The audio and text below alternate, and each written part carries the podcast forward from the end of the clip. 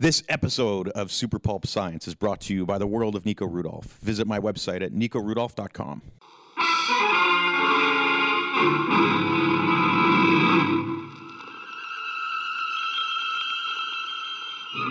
Attention, citizens! It's time for Super Pulp Science.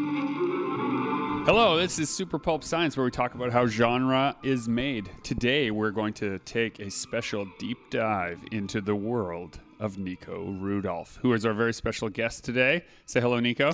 Hello, how's it going? And we also have our long suffering co host, Justin Curry, uh, or Chasing Artwork if you prefer, uh, here with us today. Hi. Nico, thanks for coming on Su- Super Pulp Science. Thank you very much for having me. I want to ask you something right now, right off the top. Okay. What was being homeschooled like? Uh, You were it- homeschooled? yeah, it sucked. What? It sucked. You was can't terrible. tell. You turned out so normal. Uh, you wouldn't uh, you wouldn't be saying that if you knew me when I was 18, 19. No, it was terrible. Really? Yeah. But I mean, the thing, how much time should we spend on this? We're just going to let the conversation take its natural course. Okay. Um, so, I mean, I guess a disclaimer is that uh, usually in homeschooling situations, your parents act as teachers and homeschool you. Yes. And I think that would have resulted in maybe a better experience. Right. Uh, but that is not at all what happened. In my situation, what happened was basically I was just like left to my own devices uh, as a teenager and just a stack of books that I had to kind of like do tests on and work on and stuff, but there wasn't really any guidance. Uh, so it was So it was more of a home library than a it home was school. yeah it was more of a home library. Um, i mean there's there's things that i'm thankful for. Like i don't know if i would be as much of a cinephile as i turned out to be because left you know to uh, left my room where i was supposed to be doing schoolwork and i would just like literally watch movies sometimes all day instead of doing schoolwork. Like that was kind of cool. So movies were your teachers. yeah yeah in a way in so a way we have we all have a favorite teacher. Do you have a favorite movie that was a favorite teacher? uh, i would have to say raiders of the lost ark Raiders of the Lost Ark Yeah. is your favorite teacher. Ooh, I was good. I was also thinking the other day how it's kind of changed. Like back in the day, like you had VHS tapes, right? Oh, And- yeah, I've got- yeah. yeah. So you would Yeah. you, you only had you had your library of I- VHS yeah. tapes. Now it's that's not the case anymore. You can there's always new things to watch. Yeah. But back then you only had like you know. 40 to 60 you know however many tapes you had Oh, that had was your more than that. library I had more yeah, than but that. like today, if you Yeah. want a movie that's like Raiders of the Lost Ark, the algorithm finds you ten. Right. Whereas Yeah. you could only watch Raiders again Yeah. if you wanted to feel that way. Yeah. I'd always been uh, like I'd always like ever since I was a kid, like I was raised on a pretty steady diet of like Tim Burton movies and Ghostbusters. Um, and like I enjoyed those movies. Uh, rewatched them in my teenage years, enjoyed them, but it wasn't really until watching like discovering like Indiana Jones, like the first Indiana Jones movie that I really like appreciated like kind of like appreciated all the like all the parts that made up this movie. Like I'd never really like actually thought about like set design or writing or editing or music or how, how like any of these things kind of like went How old would you have been when this? 15 You're 15. It was like it was a very formative experience watching that movie for the first time and kind of understanding all of these pieces that go into creating a piece of, of pop culture Um, is there a favorite moment in the film? Like one that if it would had to be caught on a loop in your head, oh that you could- that you would feel stronger. Like Uh, desert desert island movie but only like a 15 second clip Yeah, no, more like uh, you know, the government has taken your brain out, put it in a jar. You have to and they've accidentally tripped a memory that repeats in Oh, your okay, so it head. wasn't on but it purpose, won't they- drive you okay. mad. It'll make you stronger. Let's Um, imagine that world. okay okay uh, what is the clip from Raiders? inspector gadget intro oh boy Boom, boom, boom, boom, boom. Um, I would have to say after they've found, oh, like there's there's a series of moments. Uh, one of my favorite moments in the movie is when he is chasing the truck with the ark on it Oh, on horseback. on horseback. and then like kind of there's like a change in the music where it's very sort of triumphant and heroic right before that, and then when he starts chasing it, kind of like. Uh, it kind of takes like this like Yeah. it, it just like shifts to suspense and he starts chasing it and i just remember like as a 15 year old boy just being like this is incredible yeah. Get back to Cairo. Get us some transport to England. Boat, plane, anything. Meet me at Omar's. Be ready for me. I'm going after that truck. How? I don't know. I'm making this up as I go.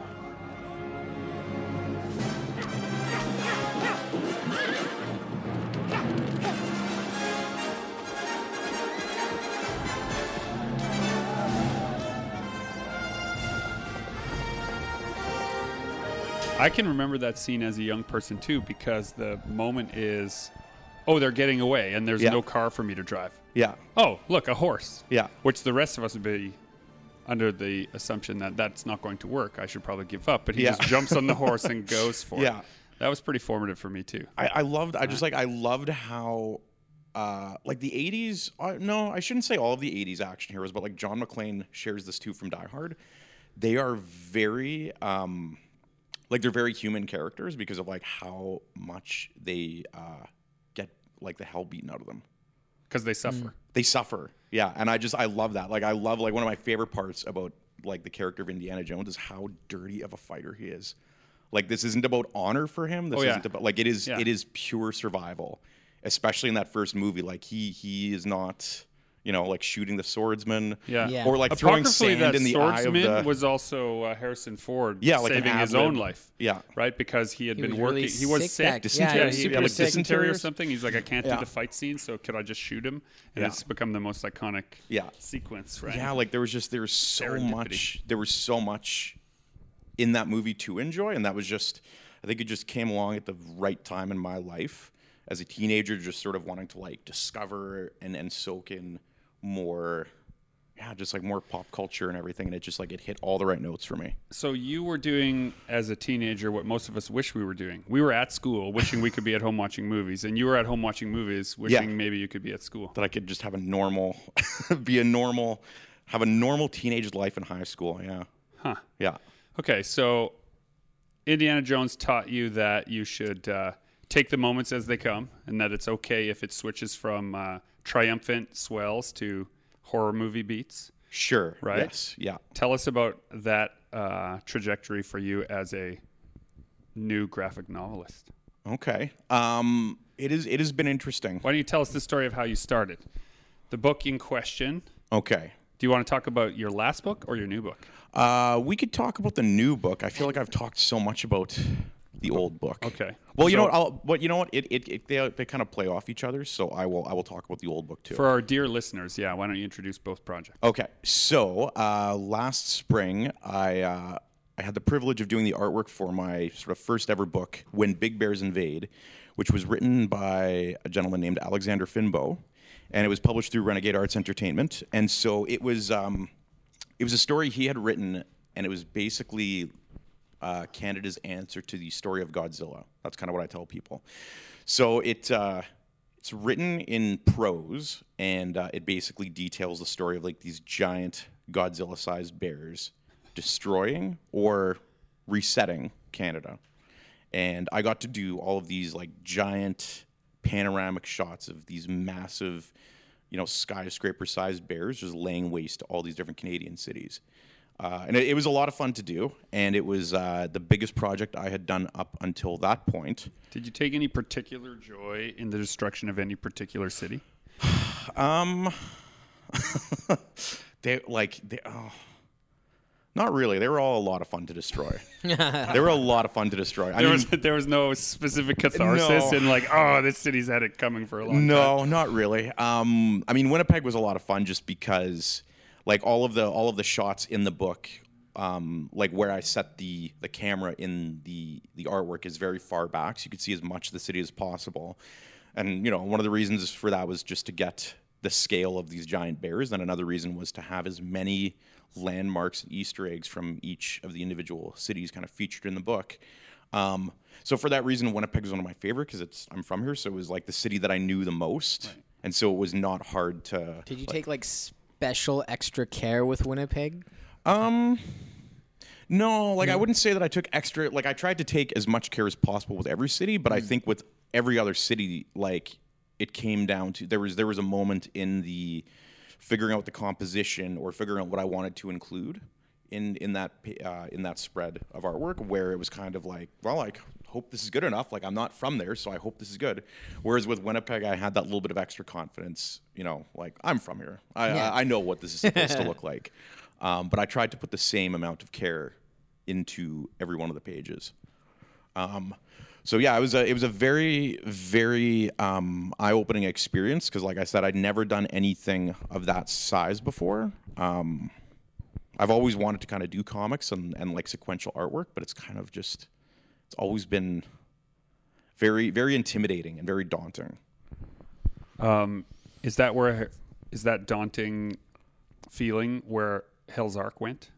Uh, n- well, a little bit, but uh, no. Because, So- dear listeners, Nico has played with my emotions low these many years because he announced the work of a really amazing sounding, really interesting historical um, noir graphic novel called Hell's Ark about the Halifax explosion. Uh, no, then- no, it wasn't about the explosion. Um, I did, I did have this idea for a book, and I, I still think there's a way to do it, but it was just, it was so, it was so close to the beginning of me like thinking about trying to put, uh, like trying to write, write stories or whatever, and just like what I had written down, like I didn't take the time to edit or to even think about like how uh, sustainable of an idea was over like a hundred page comic, and so I had done all of this work to like like I spent so much time designing, uh, like just kind of like doing characters and Yeah. like And writing you also different announced scenes. the book too. Yeah, yeah. I kind of thought that that would help me like get my get my act into gear, and it didn't really work. Yeah, I announced it. I had like the cover figured out. I had I had all this like promo artwork and stuff, and I just I didn't actually have the book written, and so I had done all this work. Like I said, um, I spent so much time actually recreating because it uh, it was set in like pre World War II Halifax. And uh, so part of why I wanted to do this book was because I just like I love, uh, I love. I've just always been like weirdly fascinated with the city of Halifax, and, And the it's explosion that was you were pointing this out, Justin. The It's like largest. the biggest Man-made ex- pre-nuclear yeah. explosion. yeah, Like before nukes, that was the biggest explosion the world had ever experienced. happened in Halifax. And Yeah, all the, the bodies were brought to the exact same place that the Titanic Yes. corpses were brought. yeah. It's like That's- a super haunted now restaurant. And Five I, I fishermen, ate yeah. at that Yeah. restaurant. And- hated it? Yeah. Yeah. Uh, Oh, you oh you ate you ate at. I thought you said you hated No, that no, no, restaurant. I and I'm ate like, at that restaurant. You're restaurant, insane. It was amazing. and I did an illustration of that restaurant filled with ghosts for Canada's History magazine. Very cool. That's a funny. And I didn't realize the connection to the Halifax Halifax explosion, but uh, I did know the Titanic stuff. So The okay, yeah. we're on a learning Yeah, journey here. that like ever since I think it all started with being a kid and watching like that Heritage Minute with the Halifax explosion, and I just something about. I mean, obviously, like, uh, like you can't watch that that Heritage Minute as a kid and be like, well, that's boring. I don't care about that. like it's it, like it's nail bitingly terrifying, and you're like, what? What happened? And just just the name of the city, like just Halifax, or just there's something about that combination of words that or like of letters that. I don't know why, but it just it's always resonated with Just- me. And then quickly for people Yeah. who don't know, the Halifax explosion was a boat full of dynamite, right? Dynamite and World Yeah. War and like basically war yeah. munition supplies. Yeah. Ran into another boat at like 10 miles per hour. Like they just kind of dinged each other. Yeah. And a chain of events went off, and basically all this dynamite and, and munitions and everything exploded all at once and killed a horrendous amount of people. like over yeah over a thousand like it basically like destroyed the entire city within i don't even remember like i don't remember the stats but it is like read up on the halifax explosion it is it is fascinating nuts.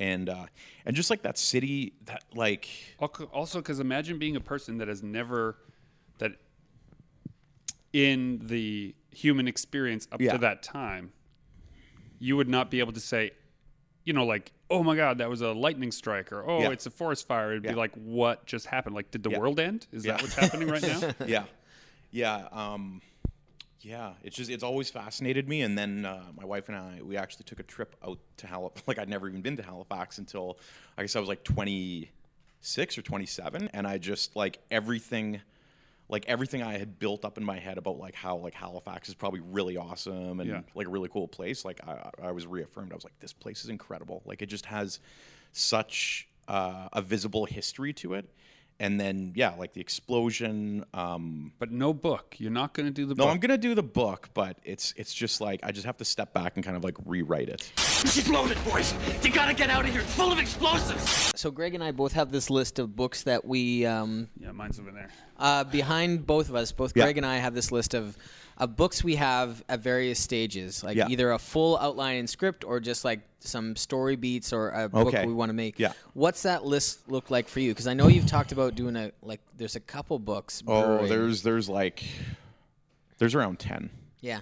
like there's there's quite a few and uh yeah like the biggest the biggest stumbling uh, like the biggest sort of roadblock is just like doing the first one and uh But now and you, i mean you've I got have that. the first it's one. out of the way. Don't I've you immediately it. want to make another book as soon as that was done? I do. The uh, the only thing that's different, I guess, is there's a like the thing that I'm noticing now with working on my my and it's my second book, but it's kind of sort of my first book because I'm doing I'm writing it as well. Right. And tell us about it. What's it called? So it's called putting it Bears out? Invade. Right. Um, and so some people might be like, "What? What are you d- like when big bears invade? Bears invade? Like get a different topic, topic, dude."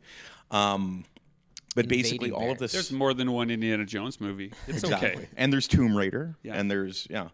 Um, sort of the uh, the bears all started with like this this print series I was doing, and so one of them was the Royal Canadian Bear Force, and it's it's drawn to look like this retro World War II propaganda poster for the you know Royal Canadian Air Force, but there's a bear on it, so like I couldn't I can't resist a good pun. So I did that, and I did a few other prints, and those prints sort of caught the attention of Alexander Finbow, who's the publisher. He runs Renegade, and so he he sort of talked to me about doing a book, and I was like, sure, yeah, that would be great. Like I, I have an idea for a story I've been working on. He's like, great, so let's do it. And like I, I guess it's like I almost wasn't ready for that. Like for someone to just be like, okay, cool. So you're gonna write it and draw it then, and we're gonna publish it. And I'm like, yeah, for sure. And then I was like, wait a minute, what is this book even about? Right. Like, sure, yeah, it's about bears uh, invading Canada, but like, what is the story? And um, Recognize the opportunity there that many of our dear listeners who have hoped beyond hope that some publisher will give them the time of day. oh you were yeah, like, hey, I have this idea. Oh, yeah. And uh, yeah, it was no, it. Uh, I've always considered myself like very, like very lucky for that, and it was actually that happened the first convention that I did after I quit my day job. So That it was was, at it was in Calgary, incredible. right? That was in Calgary. Yeah. So again, Yeah. it goes back to like we talk about how so many of the big opportunities that have landed our way have come from going to a convention. go- yeah. And even like some horrible conventions turn into the greatest turn into the greatest opportunities. As long as you're open to that idea. Yeah. Yeah. Right? Yeah, it was. Um, I'm really, really thankful that I quit. Um, sorry, not that I quit my job when I did, but I am thankful for that. I am so thankful that uh, the Calgary uh, Calgary Expo show in t- at the beginning of 2016.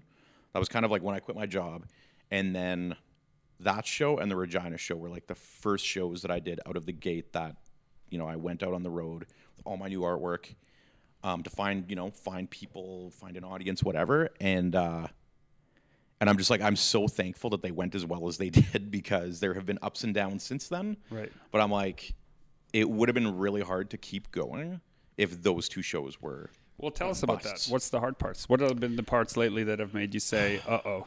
Um, the hard parts are just kind of the the ups and downs, like um, uh, of you know, sort of, you know, if you're if you're creating, if you're like making your own art or you're writing or whatever, it's I guess like a down day is when it's like you don't have any shows coming up, you don't really have any foreseeable like immediate way that you're going to be making money in the next little while, and you have to trust that whatever you're working on right now is going to result And it's going to be noticed, it's going to be appreciated, it's going to um, sort of be well received when you do get to. I, I agree with that. If I don't have an event or a show like on Yeah. the horizon, Yeah. it's hard to get motivated to get a bunch of stuff done. But as soon as you know, in a month's time, even a couple hundred people are going to be looking at your new stuff. Like Yeah. that gets Yeah. you going. Okay, well, let me ask you a question, Justin. How do you keep faith in your own labor? Right? You know, people are used to, and we've been programmed to accept that how a job is described is Yeah. that every hour your labor is worth X, Yeah. right? Whereas in our position, that's not No. in fact No. the case, right? No. You labor and you have to have faith in that labor. Yes. How do you keep faith? Um, through through experience, I've seen how pieces that took an hour have have made a good chunk of my income, and I've seen how 20, 30 plus hour pieces have just absolutely bombed. and I've just come to terms with that. You Yeah. cannot predict what people are gonna like Yeah, you about your can't stuff decide what people and will what like. they're gonna want. All you can do is just keep going, keep Yeah. working. You really, you really have to learn to love the process. Like that's kind of, um, that's the only reason I've I've even made that I've actually like been able to continue working on my graphic novel that I'm doing now is just like I've really learned to love the writing process and the editing process because if I didn't love it, like there's no, I've never written before. I mean, I, you know, I wrote a lot when I was younger, but like I am not known now for making money off of writing. I don't have a bunch of books I bring to a show where people are like, wow, you wrote this one too. We love your writing. Like there's no indication that it's going to make a dent. Um, so loving, just learning to love the process of it is, um, uh, yeah, it's it's instrumental. Like it's vital to. But you have a power that other writers don't have. You have the illustrations to go with it. So if you don't have the right words, you can put the picture in there. That is true. That is true. But I, I think about like I'm a very picky consumer and a very picky reader. And uh, like there's very few books that I pick up that like sort of resonate with me. And I think I feel like I kind of assume that everybody else is the same way. Oh, and that's so fascinating. And so for me, like that might be one of the reasons why I haven't done more because I'm just like, like to me the the the idea, and I, I believe in this idea that you know done is better than perfect. But I'm like, Yeah. But I it's kind of a constant war within myself because I'm like, is Well, it though? Like how I'll many books have I read I've where just had an epiphany, dear listeners, uh, because I've had a complicated relationship with watching Nico work for years, wondering why he doesn't put out more stuff. But we're operating from the same place, you and I, that we're making books for ourselves. yeah I buy tons of books and I give everything a shot. So I just assume people like me will Yeah. give it a shot and forgive its failings. But if you're a very I'm- selective consumer and you're making Yeah. books for you, Yeah. you have to be more careful. yeah, and it's like I don't I could just like I don't know have to like it's it's weird like I could just shut up and make the book. I think you Right? need to Like, be a little more that confidence too. Just Yeah. realize like your ideas and your skill set are much better than you give them credit for. Well, I and so think- even though yeah. you yeah, like your standards There's there's been there's been no shortage of people to like not to say that it's invalid, but I'm just like absolutely. I think I think that's something that a lot of artists struggle with is like to have that confidence. Um, that constant self doubt. yeah, you know? yeah, like that perfectly that perfectly balanced cocktail of self doubt to humble you, but confidence to keep you sort of like going and to keep and to like it takes a level of confidence to think that you like to have the audacity to think that you can make a dent. feel pretty good. and I'm not uh, not scared at all. I just feel kind of feel kind of invincible. Me too. In the interest of full disclosure, Yes. uh, in preparation for this podcast, I was creeping your social media Okay. a little bit Yeah. yesterday, and I saw you respond Yes. to someone else's post. So I'm going to Yes. Do you read. prepare for Uh, podcasts? no, normally Should I be don't. preparing for podcasts? Oh, he just said he does it. Okay. Like yeah, you don't have to worry the about it. magic of you, Justin, is that you're always ready, okay. right? But the rest of us, sometimes we should prepare, right? So I'm going to read you this quote here. It's from David Cain. and it seems to be an excerpt from a book that someone else found. I'm not familiar, familiar with this book myself. Procrastination is not laziness, is the book. And the quote goes like this It turns out procrastination is not typically a function of laziness, apathy, or work ethic, as it is often regarded to be. It's a neurotic self defense behavior that develops to protect a person's sense of self worth. You see, procrastinators tend to be people who have, for whatever reason, developed um, to perceive an unusually strong association between their performance and their value as a person. This makes failure or criticism disproportionately painful. and you responded quite with emphatically Yeah. in agreement to this notion. Yes.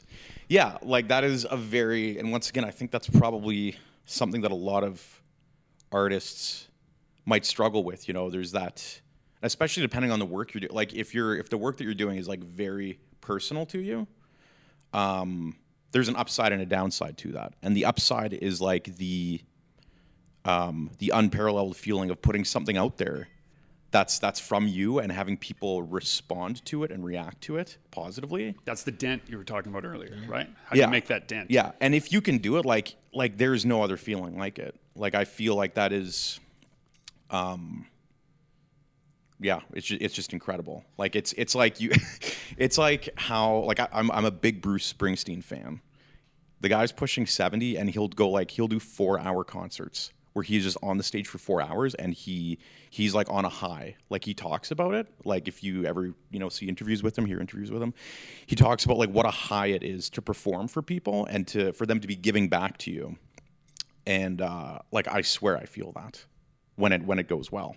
In what context do you feel that? Like Uh, at shows? t- I guess I'm talking about like yeah, specifically about like having sort of like uh, exhibiting at a convention or an art show or something like that, where people are sort of like noticing your work and they're laughing and they're asking you questions, and you can just kind of see the impact that your work is having on them. So And like there's I s- that notion, right? There's a long-standing notion in the art world that the viewer completes the art, right? That the Oh, real life oh, cycle God, is absolutely, the presentation. absolutely, yeah, yeah. I mean, I do what I do because I believe in it, and it, it is to entertain myself. But like, I don't. But like that, that that's never the end of it for me. Like, I need to, like you said, complete the circle by exhibiting and showing it and sharing it. Um, okay, if that's true, knowing what I know about you, though, Yeah. right? Yeah. How many shows did you do last year, Justin? 33. How many shows did you do? Not thirty three. right? But you just self-identified Yeah. that the best part for you Yeah, is that presentation. So why not chase it more often? it is. Um, It's a more complicated piece than just like, oh, do more shows, obviously. Oh yeah. Um, for me, I'm sort of struggling to to kind of find um, the time to like create new work. For like for me, it's kind of like a matter of like productivity, um, having the time to create new work to share with people, and the number of shows that I do. And like, there's people that have figured out that balance way more. Uh, there's people that have kind of figured out how to be more productive all the time, so that if they're home from a show for a week, like they make that week count and they get a lot done. And for me, I, I have a bit of a tough time starting and stopping, uh, especially starting. Like if I come home from like a show, I, I don't think I've ever come home from a show and like the next day I'm back at work. Like it takes Really? me, yeah. Yeah, it takes me a little while to get back into it, to get back into the swing That of things. next day, I usually like take a day and putter around the house and Oh, I and do lots of laundry and- puttering. yeah, like See, that in this next past day is year, I've learned to appreciate that I know that the day after a show, Justin won't show up at the studio. yeah, so I can show up at the studio. I usually make sure that the day after a show, I come in and do writing because the studio is perfectly quiet. Yeah. And I'm a little jazzed. And I have been unable to put any of those thoughts together. Right. Because we've spent 30 or I 40 need that hours day to like collect all those thoughts. Like I, I during a show, I'm always making notes and thumbnails of new things, Yeah. and I'm gonna do this, I'm gonna do that, Yeah. and I need that day to kind of like sort out my mess and collect those thoughts, and then also taking that day of not working, I'm so much more fired up the next day. Oh, and mm. I've seen that too. So I Yeah. know that when Justin arrives at the studio, mm. he's, He's going to be well setting a pace too. Yeah. And Oh, so okay. for me, you know, I think I come in early. Yeah. Right. I get a bunch of like writing work because like there's the balance between the writing and the art part. Yeah. For how Yeah. I need to work. Yeah. Uh, so that I can be at the pace. Right. Comes in. That's the other thing. Having people Keep around, up. having people around you who are working really hard, is great. Yeah. Oh yeah, absolutely. Absolutely. Uh there's there's yeah, that those have been some of my favorite uh like I work from home right now, so I don't really have that experience. Um What's a productive day look like for you? Tell us from morning till night. Productive day. Um should be a, a just sorry, but that should be a standard question of like all our guests. What's an average day? it's that's perfect such a day. You heard it here first, ladies Yeah. and gentlemen. The new standard question of the podcast. There's so Describe many your different- most productive day. there's so many different ways to measure productivity, right? And I mean right now I'm having a really tough time with like I've like the whole writing experience, like the the book I'm working on now, it's like writing and editing and it's like I have no measure for how long that's supposed to take. Right. I know that once it's written, um, I've read that an industry standard is like you should be able to do a page to create from pencils to inks a page of artwork a day, Page a day, yeah. um, which I can do. Yeah. I do that, but That standard is is uh, And it's also subjective, like, that's- um, if you balance the average. Now these are in averages, right? So Mm-hmm. this it's, can be wildly inaccurate to some people's experience, but in average, that page a day allows you to make a living wage. Right. Yeah. Right? And so it has less Yeah. to do with what you should do or what makes the best book, and Yeah. more to do that if you're hoping to make a living wage, Yeah. you must at least be able to do Yeah. a complete page a day. Yeah, it's a good. I think that's like a pretty good. Like you said, like it's not that you have to be able to do that, but it's like if you want to make money doing this, if you want to, if you love it so much that you want to make a career doing this, you- you have to be able to produce. The Emperor's coming here? That is correct, Commander. And he is most displeased with your apparent lack of progress. We shall double our efforts. Have you set a deadline for the new book? Uh, no, no. Like I have an idea in my head, but it's like, uh, it's just it's so it's so hard to tell when you just haven't done it before. When you're experimenting with like writing and editing and just all of the stuff. Um, Do you have any advice, Justin? set well my trick because usually when i start a book I, i'm kind of spinning the tires Yeah. a little bit until i set that print deadline with Yeah. with Friesens. Yeah. um, that's when everything kind of gets lined up to uh, like that's when Right. the real work begins usually Right. i set that print deadline six nine months in advance Oh, and now i Yeah. have that finish line Yeah. and a lot of times like I'll work towards that and realize I need another month. And as long as you're not telling Friesens that like 24 hours before your deadline, right. that's right. fine. Yeah. But I needed that finish line Yeah. to get done. I'm finding uh, like a very interesting like I'm I've had like a series of epiphanies from just kind of doing like I like I learn a lot through trial and error. So like I've spent a month and a half like I've kind of been working on it nonstop since the beginning of January, just writing. You know, I've written the entire book, and now I'm going back and focusing on on specific scenes, specific chapters. Are you doing it as like writing it as a script, or is it a prose piece? Uh, is- no, it's it's going to be. We uh, Alexander and I talked about that a little bit because originally I wanted it to just be sort of an illustrated storybook, and we, you know, the more we thought about it, the more I sort of tried to actually draw that out and realize what it would look like. I'm like, this should just be a comic. This should just be like a. hundred- Alexander's a very intuitive editor too. He Yeah. he yeah, oh, yeah, it gives has- suggestions it has definitely in line been- with the strengths of the people he it has with. been Yeah. great working with him. Like I know he's a very busy man, but uh, but the amount of sort of feedback he can give me without stepping on my toes is kind of like a perfect amount of input that I need. Um, but yeah, there's just there's so much about the process that I'm learning from doing, and so there's something that I thought was working for two, you know, say a week or two weeks, and and then by the end of it, I'm like, well, how come this isn't working for me? Yeah. And I'm like, but wait a minute, but Can you give us an example, specific example there? um, sure, yeah. Um, I will try not to ramble too much when I do this, uh, but this is a very specific example, and I kind of finally hit this epiphany a few days ago. Um, so I'm a big believer, like with all my writing and stuff, and with comics in general, like the I don't know what you want to call it, but like the two page. You open a book up, you have two pages, right. And Two like page spread. yeah, the two page Yeah. spread. So if those two pages can be a scene, or if those two pages can end on a cliffhanger that make you want to turn the page, like that is that is where you want to be. Yeah.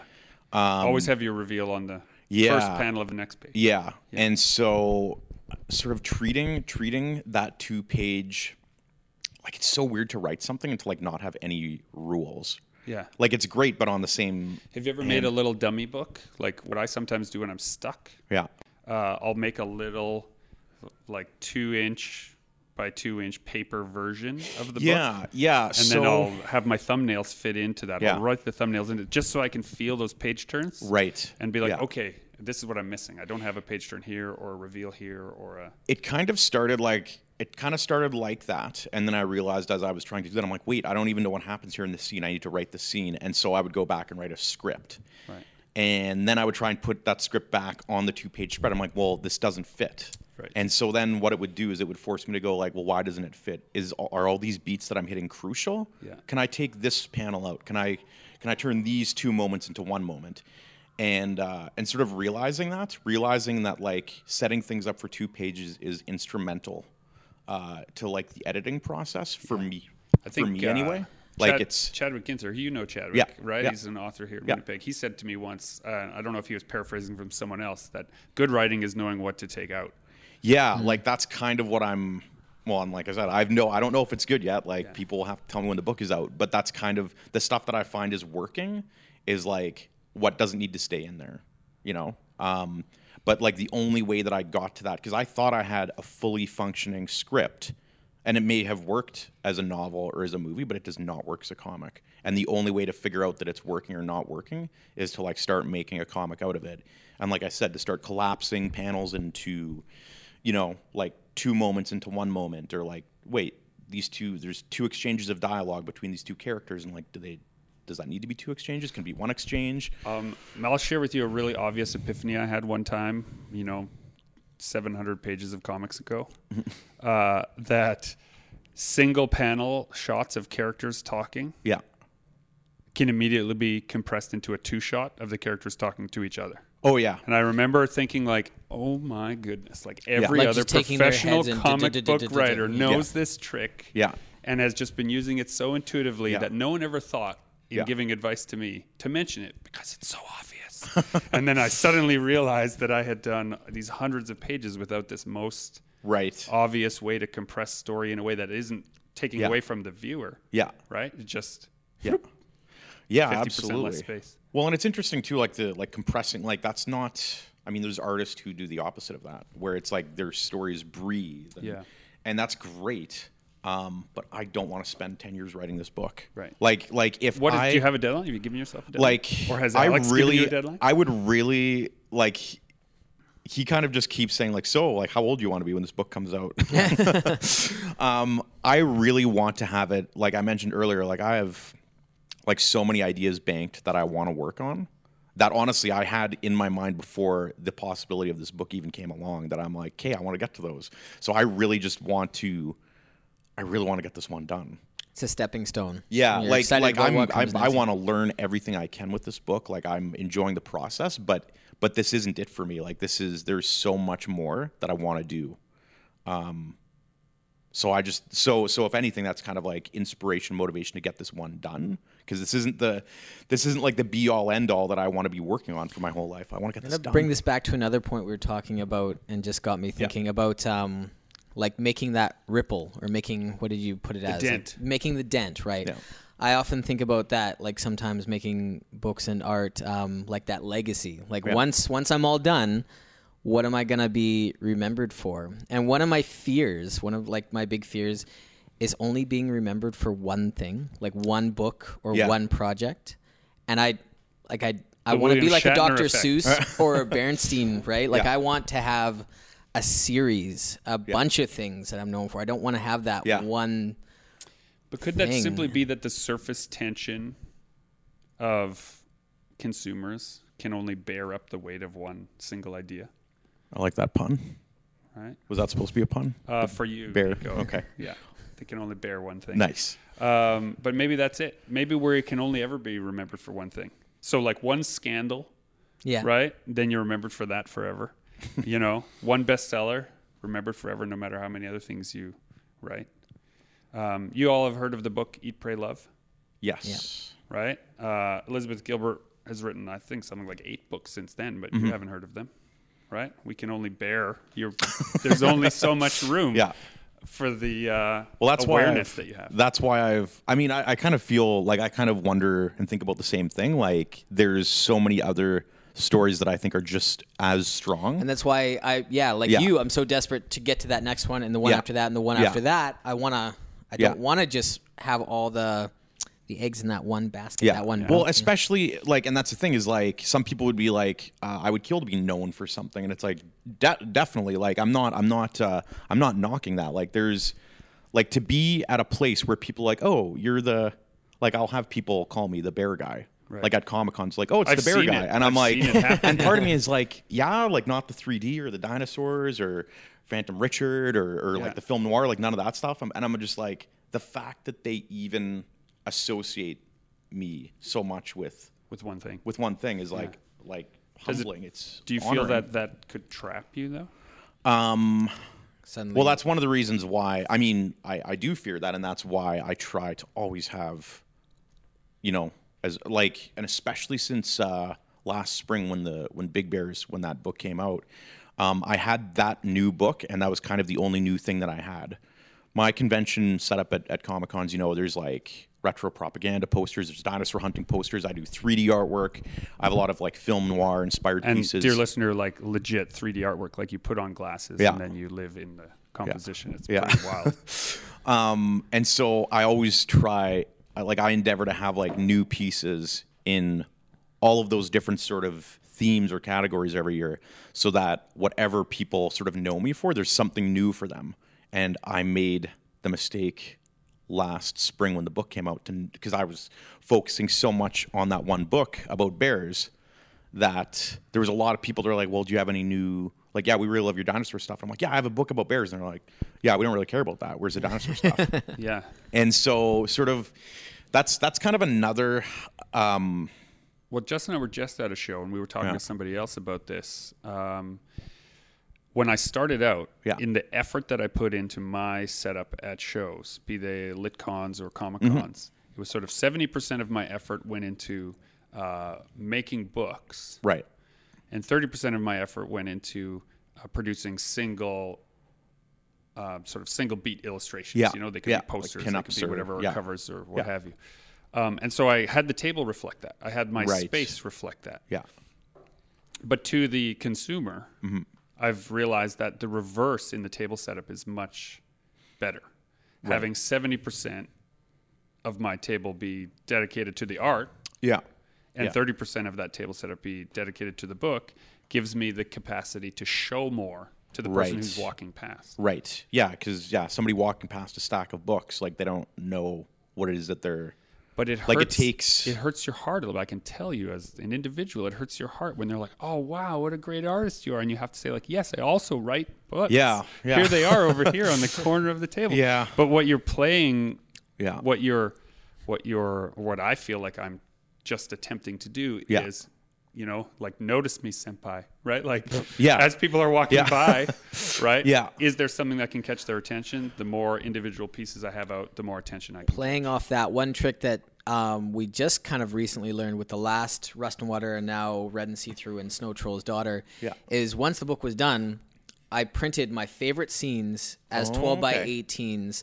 And at a couple things, we strung up like a huge, almost like a print wall Yeah. of just my favorite scenes. And that Very like cool. ended with the book. And it was pretty noticeable Okay. the amount of attention that suddenly Yeah, that's this there's this little book, Yeah. but then there's all these scenes blown up Right. behind it. Yeah, the new thing Yeah. we've talked about for Very like cool. selling books is Yeah. to take your display. You know, like we see at Comic Cons, the Yeah. print wall, right? Everyone's Yeah. got the print wall, Yeah. and people who are selling comics often are angry at the print sellers, right? Because it's like, oh, you take up all the space and you take up all the attention. Yeah. But if you made a book with 22 pages or 48 Yeah. pages, Yeah. how come your back stand, now that I see the wisdom Yeah, of it, isn't Yeah. especially all with- of those pages? Yeah. with With Bears huge. Invade, every single one of those is a perfect print. Yeah. Well, that's that's another interesting too that I'm thinking like when you kind of mentioned like, you know, the experience of people walking past and appreciate your art and, you know, and sort of like I'm more like, than yeah. this one thing. and that's that's the one I'm a thing that I've complicated human. Yeah. You're hiding all that great art in that book that people can't see when they walk Well, past. and that's the that's the thing. That's why I love and what I appreciate so much too about doing shows is that, and this didn't really like occur to me until I guess 2016. Like I've been doing shows for almost 10 years, I think. Um, maybe eight years. I don't know. Anyway, um, it never really occurred to me until I started like focusing on like my my own original artwork and pieces and stuff that like these are well it occurred to me before that that these are all conversation starters like every piece of art that you have up is a conversation starter and so you know like the amount of interest i can gauge from people about you know i have some artwork up and people like just the conversations that start. You know you have a bunch of artwork up about you know bears flying in like world war ii spitfires and how many military fanatics come over and talk to you because of that and like share stories about family members who like served in the air force or you know their bears pissed off at Canadians you know for like squandering the environment. So how many environmentalists come over and are just like yeah this is great. Like be better off if uh, if bears did do this. And so it's kind of like you're able to share part of like you like it's it's a vessel sorry not a vessel. It's um like it's a potential to kind of share what's inside your head and your values with the world. And yeah like the artwork I mean, artwork to kind of advertise and to start conversations with people, and then to be able to kind of have books to back that up, where it's like, you know, you can only fit so much like philosophy or or whatever into like a piece of artwork, but like you have so much So room in art, a book. Yeah, the artwork's like the small talk, the chit chat, Yeah, to yeah, get yeah. to know you. Yeah, Yeah, yeah. absolutely. and you can have the real conversation. with the book. Absolutely. Yeah. Well, ladies and gentlemen, we've been here with Nico Rudolph talking about how things get made. Uh, if you can bear it, you should definitely look up when Big Bears invade um, and keep an eye out for Nico on the uh, convention circuit. Do you have a uh, a when is your next? Um, I'm doing the Winkler show, and then uh, yeah, that's gonna be a fun one. I like that one. And then uh, my first show, fingers crossed, I get to do this one. Will be the uh, the Calgary Expo in April. All right, sweet. So we hope to see you all there on the road. We're inviting you to join the fight and make comics.